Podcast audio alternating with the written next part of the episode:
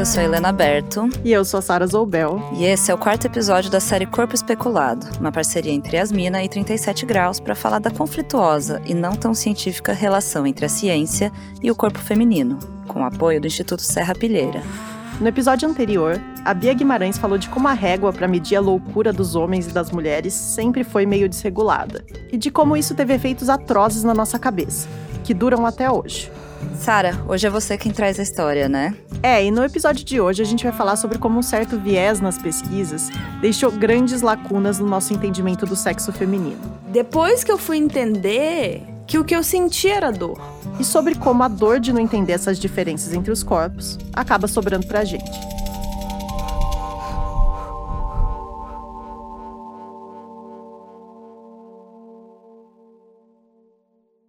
Quando eu comecei a pesquisar esse episódio, eu não sei se você lembra, mas eu não comecei com dor. Eu queria falar da fisiologia dos corpos femininos. Hum. Mas antes de começar, é, eu preciso fazer uma breve ressalva. Tá. A gente já falou lá no primeiro episódio de como a diversidade do corpo humano não cabe bem nas caixinhas, né? De sexo feminino, sexo masculino. Uhum. E a gente sabe também que o gênero, que homem, mulher, não é sinônimo de sexo, né? É uma questão de papéis sociais, tem a identidade de gênero. E por isso que sexo feminino não é sinônimo de mulher. Da mesma forma que falar de um animal fêmea é, não é igual falar de uma mulher humana. É, eu sei disso, mas para contar aqui hoje como a fisiologia dos corpos femininos foi estudada, vai ter momentos que eu vou acabar falando de mulheres e homens como uma categoria médica. Uhum. Uma categoria que a ciência e a medicina usam na prática para classificar esses corpos. E, mas o que que você quer dizer com fisiologia dos corpos femininos? Do estudo da fisiologia, né? Ou seja, dos processos fisiológicos ali que acontecem no, nos corpos femininos. Porque é uma coisa bem curiosa que, se por um lado, né, algumas áreas da medicina e da ciência tratam os sexos como um, um conceito de oposição, de dualidade, né? Então, o homem, a mulher, o sexo feminino, o masculino, e sempre buscando essas diferenças e essas distinções, e a gente sabe que olhando para a história também, quando a gente olha que tipo de diferenças e distinções se acha entre o sexo masculino e o sexo feminino. Geralmente elas são, São em detrimento. em detrimento do sexo feminino. É, então a gente tem algumas ciências que olharam para essa oposição, né? E essa com esse viés de sempre achar diferenças, de sempre achar ah, se a mulher é mais frágil, o homem é mais forte, né? Ou se é, a mulher é mais histérica e o homem é mais resiliente, ou, ou se você olha pra, apenas para reprodução, né? Ah, como que a, que a mulher gera um filho, porque isso interessa né, aos homens às vezes. Outras áreas da ciência, ou a ciência como um todo também, muitas vezes fez o oposto. Ou seja, nem se importou em olhar se existia alguma diferença entre os corpos femininos ou masculinos. Então, é, se teve algumas instâncias que os corpos femininos foram alvos de testes invasivos, pro procedimentos experimentais, por outro lado, eles também foram largamente ignorados pela, pela ciência e pela medicina. E essas duas coisas foram ruins. Essas duas coisas prejudicaram as mulheres, a gente.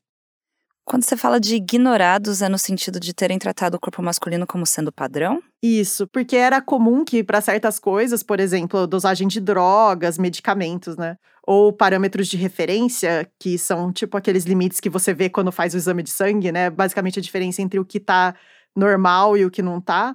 Muitas dessas coisas foram computadas a partir de uma amostragem, de um padrão. E várias vezes o padrão foi, em alguns casos ainda é, calculado a partir de estudos que só avaliaram corpos masculinos, Aham. sem dar nenhuma atenção para ver se as coisas são mesmo iguais, né? Se elas funcionam do mesmo jeito nos corpos femininos. E hoje a gente ainda vive com essa herança de ter passado tanto tempo sem sequer ter olhado para ver se tinha alguma diferença entre os sexos. E para você ver como isso foi tem sido assim até muito recentemente, é, por exemplo, só em 2015 o NIH, que é o National Institute of Health, o Instituto Nacional de Saúde americano, estadunidense, é, fez um comunicado obrigando os estudos financiados por esse é, instituto público, né, a usarem é, cobaias fêmeas. Ou seja, se você está usando ratos, você tem que usar ratos machos e ratos fêmeas. Se você está usando camundongos, você tem que usar camundongos machos e fêmeas como um parâmetro biológico. Antes disso, a grande maioria dos estudos só usava o sexo masculino. Então, se ia estudar uma coisa que não tivesse a ver com reprodução ou em provar a inferioridade feminina, eles pegavam e, e ignoravam os corpos das fêmeas, é isso? Basicamente, é. Então, existia um mito de que se você incluísse fêmeas nos seus estudos, os seus resultados iam ser todos variáveis ou ia ser muito complicado, você ia ter que ficar olhando os ciclos, é, se a fêmea está ciclando ou não, em que fase do ciclo ela está, e que isso in introduziria uma variabilidade nos resultados que impossibilitaria ou prejudicaria os estudos. E por esse motivo, que não era testado, diga-se de passagem, se realmente tinha essa variabilidade ou não, mas se criou essa cultura de tipo, ah, mais fácil usar só machos. Mas não é uma variabilidade que existe na natureza também? Tipo, se as, se as fêmeas têm ciclos, não é importante que isso seja levado em consideração quando se estuda alguma coisa? pois é. E se a gente está interessado em humanos, né, que eu acho que a gente está, o sexo feminino é 50% da população mundial então seria meio importante saber se as coisas estão funcionando da mesma maneira, ou pelo menos de maneira parecida, tanto nos corpos masculinos como nos corpos femininos, e especificamente se esse ciclo está afetando essas coisas também, né? Uhum. Conforme esses estudos estão sendo feitos, a gente está vendo que não é também, né? Não é tudo igual. Obviamente, os corpos têm diferenças, existem variações. É, e, e, é importante saber delas para as até para a saúde, né? Me, me fascinou isso, assim, pensar que até, sei lá, nos últimos 10 anos a gente não sabia um monte de coisas sobre fisiologia de corpos femininos que agora a gente está descobrindo. Yep, that's true. Eu entrevistei um pesquisador, é o Jeffrey Mogul. So I'm uh, Jeffrey Mogul, I'm a neuroscientist at McGill University in Montreal. Então ele é neurocientista e professor do departamento de psicologia da Universidade de McGill em Montreal no Canadá. Uhum. E ele é o chefe desse laboratório de genética da dor. E ele me contou uma anedota que aconteceu no começo da carreira dele. Que foi basicamente o primeiro estudo que ele fez na pós-graduação. Então, ele já trabalhava com dor e com analgesia, alguns processos de analgesia. E eles estavam olhando uma, o efeito de uma droga. E basicamente eles ele foi analisar os dados e viu um efeito bem moderado, assim, da droga. Mas quando ele pegou o grupo dos animais, que incluía machos e fêmeas, e ele olhou é, os machos, ele viu um efeito muito grande.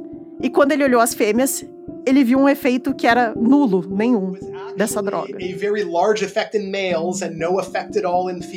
Hum. Então, o efeito moderado que estava ali na média, na verdade, era uma média de um efeito muito grande nos machos com efeito nenhum nas fêmeas. Eita.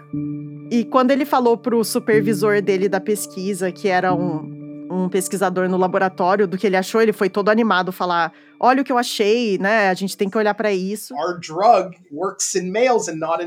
O, o supervisor falou assim: Jeff, as diferenças entre os sexos são para ser apreciadas, aproveitadas e não estudadas. Sex differences are to be enjoyed, not to be studied. Socorro. Deixa isso pra lá. Socorro, socorro, alguém me tira daqui.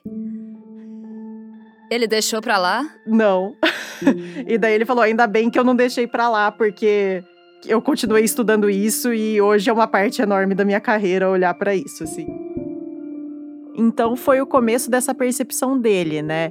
Que tinha um buraco ali, quando ele pensava no que se sabia e o que não se sabia sobre as diferenças entre os sexos.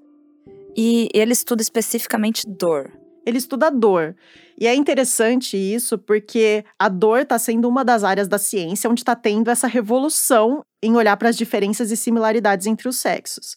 E a dor crônica é uma condição que afeta uma grande quantidade de pessoas. É até difícil saber a prevalência exatamente, porque os estudos que olham para isso têm algumas limitações, mas por exemplo, um levantamento global mostrou que as pessoas vivendo com dor crônica podem chegar a ser de 9 a 50% da população, dependendo da região que elas moram, de alguns recortes sociais também.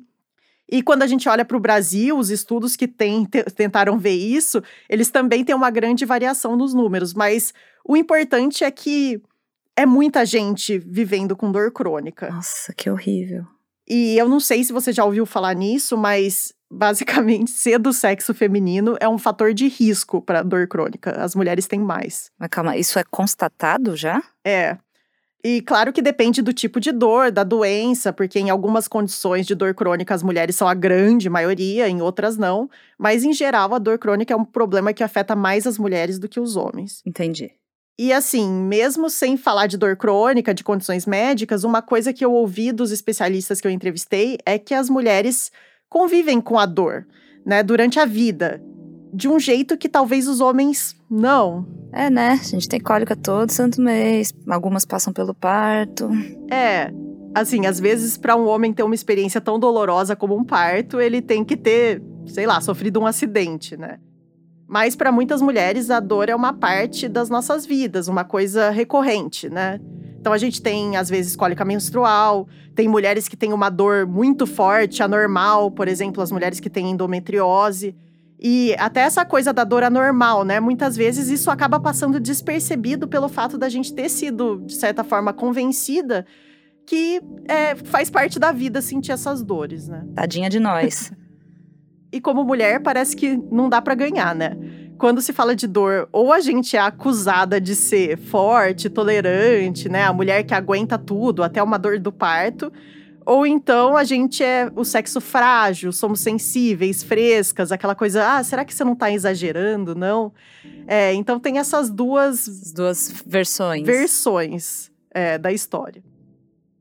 E essas contradições acabam, de certa forma, ofuscando as diferenças reais que existem entre os sexos quando se trata da fisiologia da dor. Mas eu fiquei curiosa agora se alguém já foi estudar isso, ou se é, sei lá, o tipo de coisa que o Jeff estuda hoje. Sim, é, existem estudos com isso, e o Jeff e o grupo dele investigam os mecanismos da dor e a diferença entre os sexos é, na dor. E eles me contaram de alguns estudos que são bem interessantes. Mas é, antes de chegar lá, primeiro eu acho que eu vou definir dor para ficar mais fácil. E a definição de dor é uma coisa horrível. Eu já vou avisar aqui, que eu vou até ler para não errar, porque é difícil. Tá.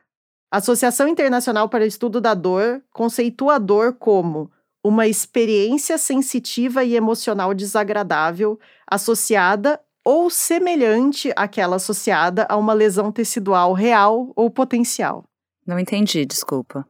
Por que, que ela não é uma sensação? Porque ela não é só uma sensação, ela é algo que. Ela é uma experiência. Então, ela é emocional e sensorial. Ela tem esses dois componentes. Ah, entendi. Tá. tá. Mas aí, só, mas só isso não é suficiente para definir a, a, dor. Essa definição ela vem com seis notas explicativas associadas a ela. Tá. Então, assim, ela é sempre influenciada em graus variáveis por fatores biológicos, psicológicos e sociais. Através das experiências da sua vida, as pessoas aprendem o conceito de dor. Então, diferentes pessoas podem ter noções diferentes do que é dor e de intensidade de dor. Você deve sempre respeitar o relato ou experiência de dor de uma pessoa. Deve ser fácil estudar um negócio que tem uma definição tão, tão simples dessas, né? Exatamente, é muito complicado. Por exemplo, você vai estudar dor em humanos, você está trabalhando com escalas de percepção de dor, né? Então, como você padroniza isso entre pessoas? É tudo meio indireto, entende? Porque a gente não consegue avaliar diretamente a dor de um outro indivíduo. Porque não tem um indicador físico claro, né? Tipo, não tem uma substância para medir, um exame que dá para fazer, que quantifica a dor de uma maneira super objetiva. É, não tem. E além disso, uma das coisas que o Jeff me contou é que a gente costuma ter algumas ideias erradas sobre a dor. Por exemplo, esse mito de que as mulheres são mais tolerantes. It's uh, 180 degrees false, in fact. Ele falou que na verdade vários estudos já mostraram o contrário, que em geral as mulheres são um pouco mais sensíveis à dor. Ou seja, em geral, para um estímulo doloroso, as mulheres reportam um grau de dor um pouco superior ao dos homens. Agora, também se você for pensar assim, ah, as mulheres sentem mais dor, tipo, mistério resolvido, é esse o problema, por isso que a dor afeta mais as mulheres. Na real, é muito mais complicado do que isso, né? Porque a dor não é uma coisa que acontece em isolamento. Ah, porque não dá assim pra gente separar a dor do resto, né? Da, das expectativas de gênero, essas coisas, é isso? É, a gente não consegue separar a dor do, do contexto social. Então, se você olhar, por exemplo, a questão racial, ainda tem uma outra camada, porque existe uma crença de que as mulheres negras suportam ainda mais dor.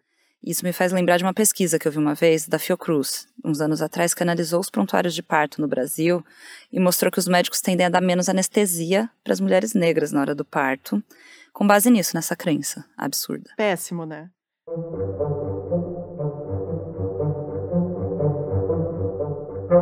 E tudo sobre dor é, é muito complexo. Voltando para os experimentos, né? Esses experimentos com dor tentam brincar com as variáveis para tentar entender, né, o que que afeta a percepção, é, como isso é afetado. E só para dar um exemplo, o Jeff falou para mim que existem estudos apontando que as mulheres são um pouco mais sensíveis à dor. Mas, claro, não é tão simples assim. Tá. Quando você adiciona uma outra camada, por exemplo, uma manipulação no ambiente, isso pode mudar eles já fizeram um experimento e viram que quando eles aplicam, vamos dizer, uma dose de dor nos participantes, os homens só de estarem no ambiente que remete a uma dor passada já ficam mais sensíveis ao estímulo. e as mulheres não, é como se os homens sofressem mais por antecipação, assim. Eles fazem mais drama, então. Eles acham que vão sentir dor e daí fazem mais drama, é isso. é tipo isso. Então é bem complexo, porque a mulher pode até ser mais sensível à dor, mas não é só isso, porque uma coisa é você ser sensível a um estímulo, outra coisa é como você lida com ele, né? Ah, tá. Que tipo de comportamento você muda quando sente um estímulo? É, e, e quando, quando se trata de dor, é curioso porque as diferenças, entre os, as diferenças entre os sexos não ficam só no comportamento. O Jeff e o grupo dele descobriram mecanismos diferentes em animais machos e fêmeas para processar certos sinais de dor. É, os machos usam um tipo de célula e as fêmeas usam outro tipo. Hum.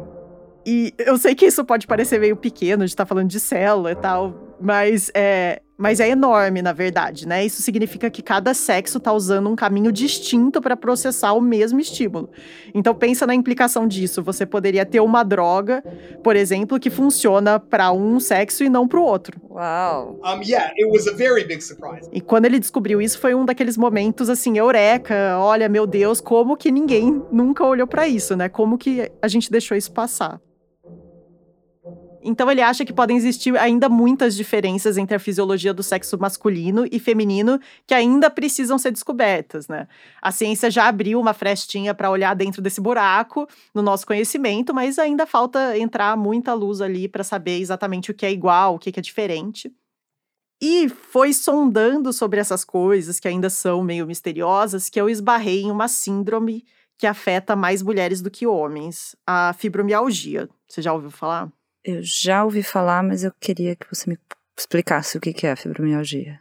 Mas o que, que você já ouviu falar? Eu quero saber. Porque o que eu já ouvi falar é que fibromialgia é uma dor crônica que não tem explicação. Hum. Eu conheço gente que tem, né? Mas já ouvi versões de que, tipo, não tem comprovação científica de que existe, uhum. de que é, tipo, provavelmente uma coisa psicológica, enfim. Mas eu honestamente não sei muito bem, assim, o que é, além de que é uma dor crônica. Uhum. No corpo todo. Isso. Eu, eu na verdade, para ser totalmente honesta, eu não sabia quase nada de fibromialgia antes de eu começar a pesquisar para esse episódio. E o que eu sabia era uma coisa meio parecida com o que você falou. Eu tinha essa impressão assim, ah, uma doença que ninguém muito entendeu ainda, ninguém sabe se é uma coisa real ou não, se é só psicológico ou se se tem comprovação médica, ainda é meio debatido. Uhum. E é estranho a gente ter essa impressão, porque na verdade não, ela é uma. A fibromialgia é uma condição aceita pela medicina, ela não é debatida mais na medicina, já faz um tempo. Estranho, porque os médicos ainda falam às vezes é. para os pacientes, né? Que não é uma doença. Exatamente. Na, na prática, ainda existem muitas pessoas na, na, no, na comunidade da saúde, médicos, inclusive, que duvidam da fibromialgia, duvidam dos relatos da paciente, acham que não é uma doença de verdade. Mas é, assim, não tem mais essa, esse, essa impressão que a gente está tendo. É uma coisa super desatualizada e uma discussão que. Existem muitos mistérios sobre a fibromialgia, mas se ela existe ou não, não é mais mistério, basicamente. Assim, isso a gente sabe que ela existe. Mas ela acontece mais em mulheres? Aquilo que você falou? Sim, então até um tempo atrás o diagnóstico era assim: 9 em cada 10 pessoas diagnosticadas com fibromialgia são mulheres, então 90%. 90%? Sério? É. Só que agora tá mudando um pouco, porque por causa de mudanças nos critérios diagnósticos e um pouco mais de conscientização dos médicos, então tá em 70% hoje em dia, né? Ou seja, continua sendo uma prevalência maior em mulheres, mas não tão extrema. E esses números têm mudado um pouco, até porque eu acho que é uma doença, como você falou, que muitas vezes não tem uma causa aparente, não tem uma raiz óbvia. E eu acho que isso também acaba sendo uma coisa de gênero ali, né? Embutida de uma certa maneira, porque tanto você pode não acreditar no que as mulheres estão falando, mas também, às vezes, homens não vão querer falar de dores que eles estão sentindo é, esse tipo de coisa. Então, é, esses números ainda têm essas limitações. Essa doença é meio complicada nesse sentido. Entendi. A fibromialgia ela tem um estigma muito grande, né, de so social. Quem me contou mais da fibromialgia foi a Mariana Arias Ávila. Eu sou professora do Departamento de Fisioterapia da Universidade Federal de São Carlos. E tenho trabalhado com fibromialgia há alguns anos já. Ela trabalha principalmente com com fibromialgia, mas também trabalha com dor menstrual, outros tipos de dor, e sempre relacionado com a experiência da mulher. Então, a fibromialgia é uma condição que se caracteriza por dor muscular generalizada, então a dor tem que ser meio que em vários pontos do corpo. Então a gente não consegue dar com precisão falar assim, olha, dói o ombro, dói as costas. É uma dor meio espalhada. Então tem sim dor muscular de apertar, mas também tem uma dor muito de contato, às vezes, como se fosse uma dor de nervo, assim. Tem dor no couro cabeludo, então tem muitas dores. Assim. Caramba. É, ela é uma condição crônica, e para ser classificada como crônica, ela tem que ter durado pelo menos mais do que três meses. É, e além disso, ela não apresenta. Você não apresenta indícios de inflamação ou outros é, problemas que poderiam estar tá causando essa dor. Por exemplo, num caso de uma artrite reumatoide, você pode ter dor no corpo inteiro, mas essa dor está tá sendo causada por uma inflamação. No caso da fibromialgia, não tem essa causa aparente para essa dor. É, além dessa dor, a gente tem alterações de sono, aquela coisa de dormir e acordar mais cansado do que foi dormir. E o terceiro sinal mais importante é a cansaço crônico, essa fadiga crônica. E, e tem estudos mostrando que isso está acontecendo e tem muitas pessoas relatando essa dor, certo? Sim, é, e às vezes também tem é, outras comorbidades. Então, por exemplo, distúrbios de humor, ansiedade, depressão, alteração de memória, alteração de concentração. Essas outras constelações de sintomas que são associadas à dor, né? Esses outros problemas, eles não são necessários para diagnosticar a doença, não é todo mundo que tem, mas também não é incomum. Até porque você pode imaginar que uma coisa piora a outra, né? Se você sente dor, uhum, você pode se, sentir dor, pode fazer a pessoa se sentir também deprimida, e o outro lado também é verdade, né? A pessoa que tem depressão pode é, ter uma piora no quadro de dor, mas para cada paciente a combinação de sintomas acaba variando. E você conversou com alguém que tem fibro? Sim, eu conversei com a Bárbara Paz. Meu nome é Bárbara Paz, eu sou bióloga molecular, eu também sou parte do podcast Dragões de Garagem e sou diagnosticada com fibromialgia desde 2017. É curioso que a história dela tem muitos paralelos com a jornada do paciente que a Mariana, a pesquisadora, me contou. Como assim, jornada do paciente? Ah, porque, em geral, as pessoas às vezes demoram muitas pessoas demoram anos para descobrir que tem de fato fibromialgia. Então, no caso da Bárbara, ela demorou dois anos para descobrir. É, mas tem pacientes que demoram 20, 15 anos para descobrir que tem fibromialgia. Convivendo com uma dor que dói quando bate uma brisa. Isso. Caramba. Em 2015, foi quando ela começou a sentir que tinha alguma coisa errada. Porque eu, eu sentia uma fadiga crônica, eu sentia falta de disposição para tudo, eu, eu sentia que eu não estava no meu normal. Mas no final do mestrado, era esperado que eu não tivesse no meu normal. Era esperado que eu tivesse cansada, era esperado que eu tivesse no meu limite, então eu atribuía isso. Quando eu terminei o mestrado, defendi, tirei férias e não passava, e aí eu comecei a correr atrás, assim. Mas como são esses sintomas, assim, difíceis de apontar, muitas vezes as pessoas, o que acontece é que elas vão é, fazendo um ping-pong de médico, assim. E aí eu passei por três endocrinologistas, eu passei por nutricionista, eu passei por um monte de médico. Um médico passava para o outro, que passava para o outro. Passei por um gastro. A Bárbara falou que ficou numa dessas, assim, por dois anos. Tem médico que não acredita. Tentaram me emagrecer de qualquer jeito. Ah, é porque você tá acima do peso. Por isso que você tá cansada. É por isso que você não tem energia. E eu tive uma depressão muito, muito pesada no final de 2016 porque eu não conseguia ser eu, eu não me reconhecia mais em mim mesma, eu não me reconhecia mais na minha, na verdade, no final de 2015 até. Eu não me reconhecia como eu. O que aconteceu foi que uma coisa que deveria ser ruim, mas que no caso foi bom, porque ela ela tava com tudo isso nesse estágio tipo, muito, muito, né, ruim da vida dela, que ela tava com fadiga generalizada, não entendia o que estava acontecendo com ela, é, deprimida, e daí ela escorregou, hum. ela caiu de bunda no chão e teve, ficou com dor no cox. E fui num, num ortopedista, um ortopedista mágico que passou na minha vida. E aí, das minhas reclamações e toda, ele virou para mim e falou assim: Olha, eu vou fazer um exame completo em você e na hora que doer você me avisa, tá? Tá bom, vou te posicionar na uhum. maca. Aí ele foi me posicionar na maca, eu falei, tá doendo? Ele falou, não comecei. E nessa de já está doendo, ele começou a me fazer umas perguntas que ninguém nunca tinha me feito, assim. Você tem sensibilidade com temperatura, você sente dor aqui e ali, e começou a juntar os pontos, sabe? E aí ele perguntou: Você chora fácil? E ela começou a chorar na hora. Coitada. E foi aí que ele falou: Olha, eu não sou especialista nisso, mas tudo isso que você está me contando tá circulando em volta da fibromialgia. E indicou que ela fosse num reumatologista. E na hora que ela chegou na reumato, e por sorte foi uma boa reumato que estava atualizada na fibromialgia, foi meio que tiro e queda. Ela identificou bem rápido que era isso que ela tinha. E uma coisa que eu achei muito interessante no que ela me falou foi que ela demorou para perceber que o que ela sentia era dor. O que, que ela achava que era? Você já viu algum vídeo de daltônico botando aqueles óculos com lente de filtro? Que de uhum. repente ele vira e fala: uhum. Nossa, é assim que você vê o mundo?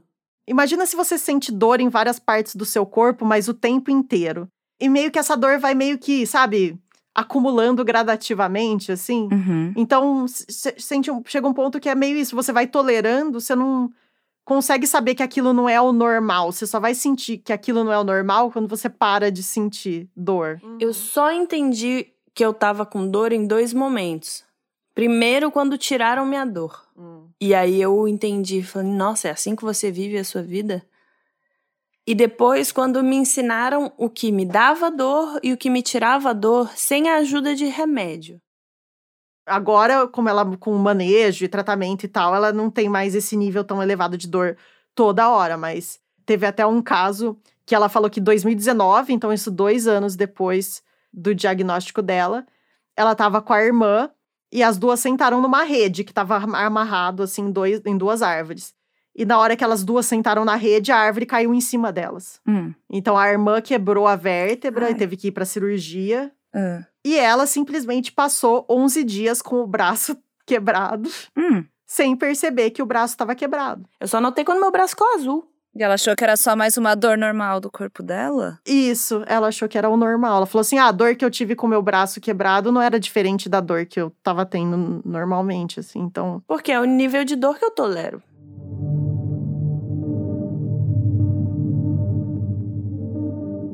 Pelo que você falou, o diagnóstico é feito com base nos relatos de sintomas, é isso? Ou tem exame, tem alguma outra coisa? Tem um critério diagnóstico, então uma, um questionário que você né, responde com várias perguntas relacionadas à fibromialgia. Então tem um, um, um critério oficial para fazer esse diagnóstico. Então, assim, o médico ele vai pedir um monte de exame para descartar outras doenças. Aqui, de novo, a Mariana Ávila, a pesquisadora da Universidade Federal de São Carlos. É, mas a fibromialgia em si, ela não é detectada por exame de imagem, exame de sangue. E esse é um dos problemas da fibra, então. Tem um preconceito enorme, enorme, né? E, e a sociedade também tem esse preconceito de mulheres que fingem a doença, porque como. A... Porque ela acaba virando uma doença em que muitas pessoas não acreditam nos relatos das pacientes. Hum. É, e ela tem uma fama horrível em, na, na, medicina, assim. Mais de um médico já me falou isso, assim, ah, o ambulatório de fibra é aquela coisa que todo mundo foge, sabe? É porque é considerado um lugar de pacientes difíceis, assim. Por que difíceis? É, se você pensar, os pacientes estão numa situação difícil, né? Uma paciente que geralmente já está convivendo com dor, muitas vezes há anos. É uma paciente que já viu muitos médicos que não acreditaram nela. Ela já desconfia, de repente, que o próximo também não vai acreditar e que não vai conseguir ajudar. É uma paciente que já tentou muitos tratamentos diferentes, que muitas vezes são inadequados. É uma paciente que às vezes tem outros aspectos associados, por exemplo, depressão, ansiedade, histórico de trauma é uma paciente que precisa, às vezes, ficar ali uma hora conversando, tentando explicar o que está acontecendo. Então, não é exatamente o sonho daquele médico que quer atender em 5, 10 minutos e passar para a próxima, né? Então, no fim, não é que são as pacientes difíceis, né? É uma doença difícil. É, e também não dá para ignorar que é sempre aquela narrativa de que você é louca, né? Ah, histérica. É, tem sempre essa coisa que a gente vê um padrão, né? Que a mulher é mais histérica, louca, irracional ou sensível e tem coisas na cabeça. E, e daí eu, a gente chega nessa coisa que eu falei, ah, ninguém acredita, né? Muitas vezes a gente não acredita na. Muitas vezes a gente não. Muitas vezes, até profissionais da medicina não acreditam nas pacientes. E eles é, fica essa coisa de, ah, você tá sentindo essa dor, mas a gente não vê nada no exame, né? Isso aí tá na sua cabeça. E, e, isso me levantou uma pergunta que eu fiquei assim, que é: e se realmente estiver na sua cabeça, certo? Cabeça não é parte do corpo. Não pode. Se está na cabeça, a gente não trata. Exatamente, porque parece que alguma coisa que esteja na sua cabeça, ela não é fisiológica, né? Ela não faz parte da fisiologia. A cabeça é o que você falou, ela é uma coisa espiritual, não sei, a cabeça é uma coisa de outro mundo. Mas a ironia disso é que eu nem tô falando de nada necessariamente emocional, né? Porque existe uma coisa chamada sensibilização central, e é uma coisa que se sabe que tem é, um papel grande na fibromialgia. E a sensibilização central, ela simplesmente ela está na sua cabeça, né? Porque é uma sensibilização do seu cérebro a estímulos. Então. Calma, o que é sensibilização central? A sensibilização central é uma coisa que não é exclusiva da fibromialgia, não é só gente com fibromialgia que tem. É esse estado de excessiva sensibilidade do cérebro. É uma coisa que acontece quando o cérebro ele passa a interpretar sinais. Sinais ambientais, sinais da pele, sinais de, de todos os nossos órgãos. Que seriam é, normais, né? Sinais seriam normais para outras pessoas, ele começa como se fosse aumentar o volume desses sinais, entendeu? Acho que eu entendi. Até o momento que isso começa a ficar insuportável. Então, você pode ouvir um barulho que para você é um barulho baixo, mas para outra pessoa aquilo é, é muito alto. O cérebro interpreta como se fosse muito alto. E isso a Mariana me falou que é comum é, ver sinais de sensibilização central nos pacientes com fibromialgia, que é que são coisas que não necessariamente eles são interpretados como dor e que não necessariamente as pessoas ligam os pontos. Então, a Bárbara mesmo me falou que ela tem um problema com temperatura, por exemplo, ela não consegue, água fria para ela é muito difícil. É, ela, ela, mas tem gente que tem iluminação, então vê a, a luz machuca o olho. É, o barulho não consegue ficar em lugar barulhento, o barulho é muito forte. Então, essas pessoas elas têm esses sinais de que o cérebro, né, deu uma aumentada geral no volume dos estímulos, assim, e começa a sobrecarregar aquilo.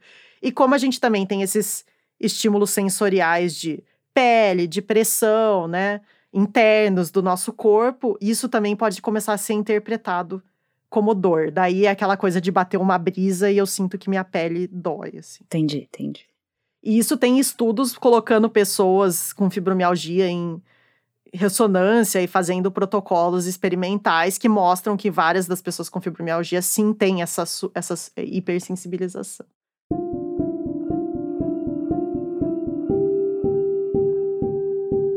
E, e, a sensibilização central explica tudo que as pessoas com fibromialgia sentem?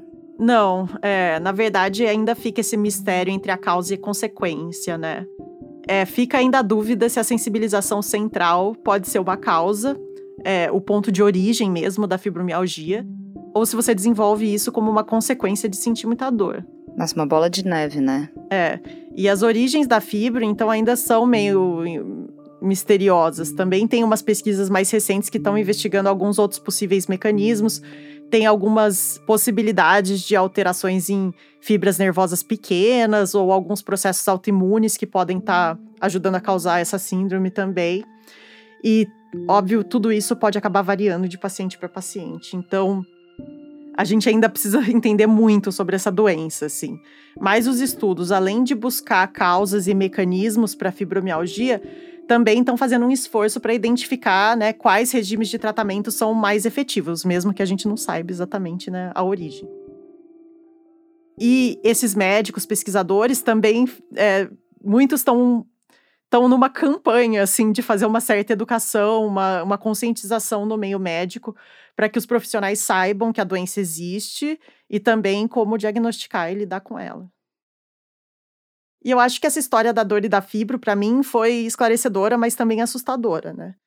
Porque mostra como tanta coisa a gente não sabia e não sabe até hoje sobre o que é diferente, o que é diferente entre os sexos, o que é igual, é, sobre como a gente pode tratar os corpos femininos, sobre os problemas que afetam as mulheres, né, nesse tanto. E pelo menos assim, uma, um sinal de esperança é que essa situação vem melhorando. Então a gente vê uma relação disso com a presença cada vez mais expressiva de pesquisadoras e médicas que têm um interesse né, em investigar o que está acontecendo com, com a gente, né, com os nossos próprios corpos. Então a gente vê agora o corpo feminino finalmente sendo mais incluído na ciência, mas vamos combinar que com muito atraso, né? Antes tarde do que nunca.